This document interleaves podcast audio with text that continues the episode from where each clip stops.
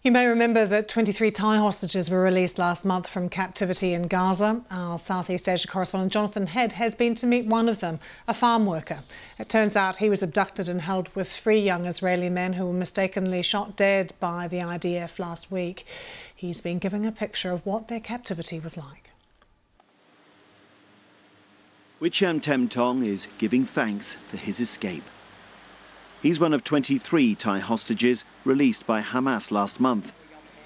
He was held in tunnels under Gaza for 51 days after being captured at the Kfar Aza kibbutz, where hundreds of others, including most of his fellow Thai farm workers, were killed.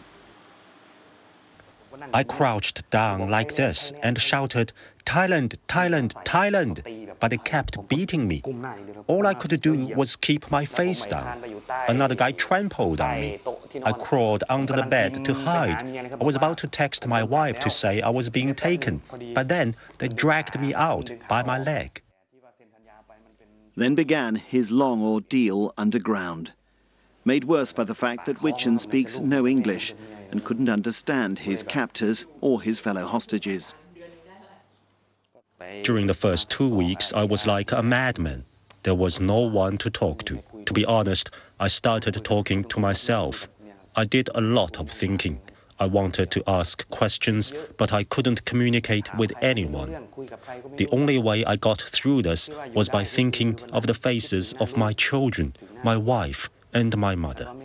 I was hungry all the time because we got only one meal a day. I had to sip the water. They gave us one large bottle which had to last four to five days, or one small bottle which had to last two days. He was finally freed on the 26th of November. Throughout his captivity, Wichian was held with three Israelis, who he now realizes were the same three young men mistakenly shot dead by Israeli forces last Friday. My foreign friends and I always tried to support each other.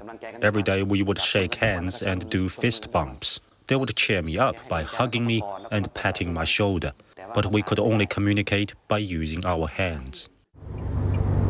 Wichian has come back to the industrial suburb south of Bangkok, where his wife still works in a factory. He also needs a job here to pay off the loans which funded his trip to Israel. He'd only been there 10 days. but he's grateful to be back with family and friends again and to enjoy proper food, knowing how many more hostages have yet to be freed. Jonathan Head, BBC News, Bangkok.